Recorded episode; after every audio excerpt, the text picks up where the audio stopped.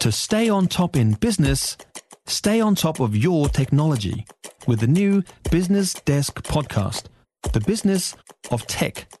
Listen on iHeartRadio or wherever you get your podcasts. Waitangi Day breakfast through nine o'clock. It's a quarter to seven at News Talk ZB. Let's get to Murray Olds in Australia.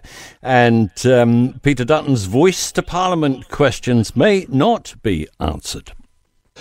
Yeah, good morning, Tim. That's according to uh, Professor Megan Davis. She's an Indigenous leader, met Mr. Dutton remotely last week.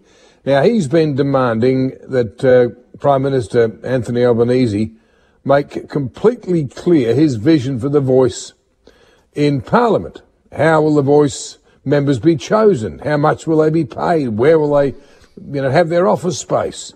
What do their business cards look like? I mean, in other words, nitpicking from the right. Professor Davis, who's one of the authors of the Uluru Statement from the Heart, says the voice referendum will simply ask Australians should Indigenous people who've been here 65,000 years be recognised in the Australian Constitution, which is written by white people who've been here about 230. And should a voice be set up to advise the Parliament? Nothing more than that. And that's what Albanese's been banging on about, and that's exactly what Peter Dutton knows. She says if the if the answer is yes, Parliament, that's the MPs and senators who we elect, will come up with all the mechanics of what the voice will do and what it looks like.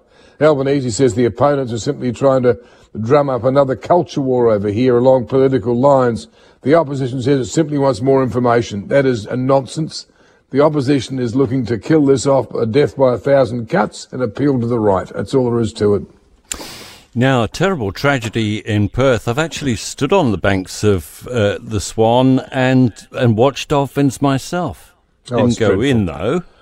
It's dreadful. This poor little girl, um, she'd been out for the afternoon um, with friends, uh, all this, you know, similar age. This girl was 16 years old. Um, just hideous. Stella Berry. And they've been out jet skiing for the afternoon. Um, they go into the Swan, and as you say, it's, it's not an uncommon occurrence.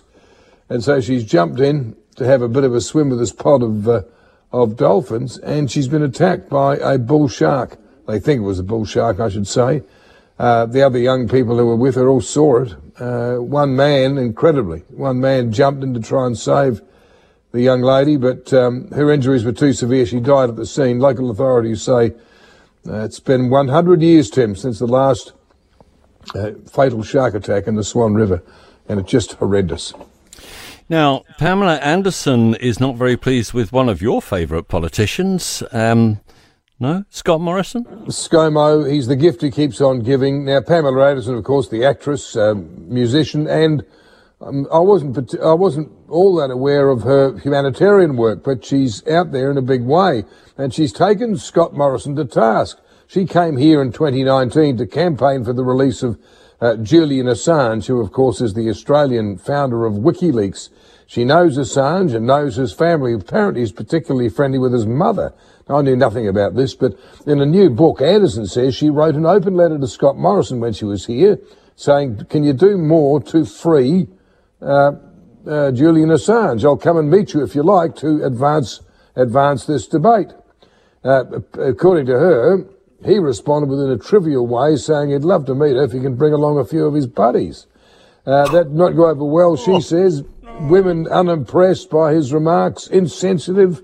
Uh, just, go, mate, all the words that she uses simply sum up the way that Australians, I think, um, regard Scott Morrison. Insensitive? No. Scott? Unimpressive? No, surely not. Although, so, yeah. In fairness, I mean, if she'd done a bit more research, she might not have approached ScoMo for help over Julian Assange. Well, that's true. Um, knowing that, uh, knowing his, uh, his his views on, on, on matters like that, uh, there, there could have been a more sympathetic audience. You think, Tim? Yeah, that's what I'm saying exactly. Yeah, has there been a bit of aggro in the NRL, bit of biffo? Well, you know, it wouldn't be the start of a rugby league season without some uh, a couple of clowns uh, punching on. Uh, these are only allegations at this point, but both Jack Wighton and Latrell Mitchell are going to front the uh, ACT courts. Uh, I think in March. I beg your pardon. Uh, these two uh, were, you know, highly highly tuned athletes. Uh, were outside a Canberra nightclub at quarter to four on Sunday morning. Oh, one side says uh, they were punching each other. Uh, another witness says, no, they were just wrestling. In any event, um, the ACT Wallopers have turned up. Uh, apparently, Latrell has been taken down in a copybook tackle with four uh, young Wallopers uh, putting his hands behind his back and handcuffing him. Anyway, they were taken away. They spent the night in the cells. Uh, much ado about nothing, according to the NRL, but it's, it's assigned the uh, the intriguingly named Integrity Unit to investigate what these two clowns were doing. Apparently, they're there for Jack Wighton's birthday.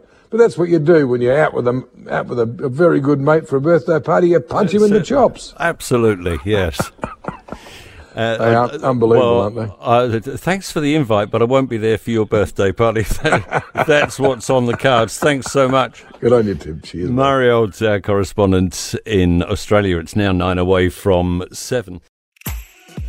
If you enjoyed this podcast, you will love our New Zealand Herald podcast, The Little Things, hosted by me, Francesca Rudkin, and my good friend Louise Airy. We focus on all the little things that you can do to make a positive impact on your life and to cut through the confusion from the health and wellness industry. Join us every Saturday to hear from the experts for all the tips and advice you need. Just search The Little Things on iHeartRadio or wherever you get your podcasts.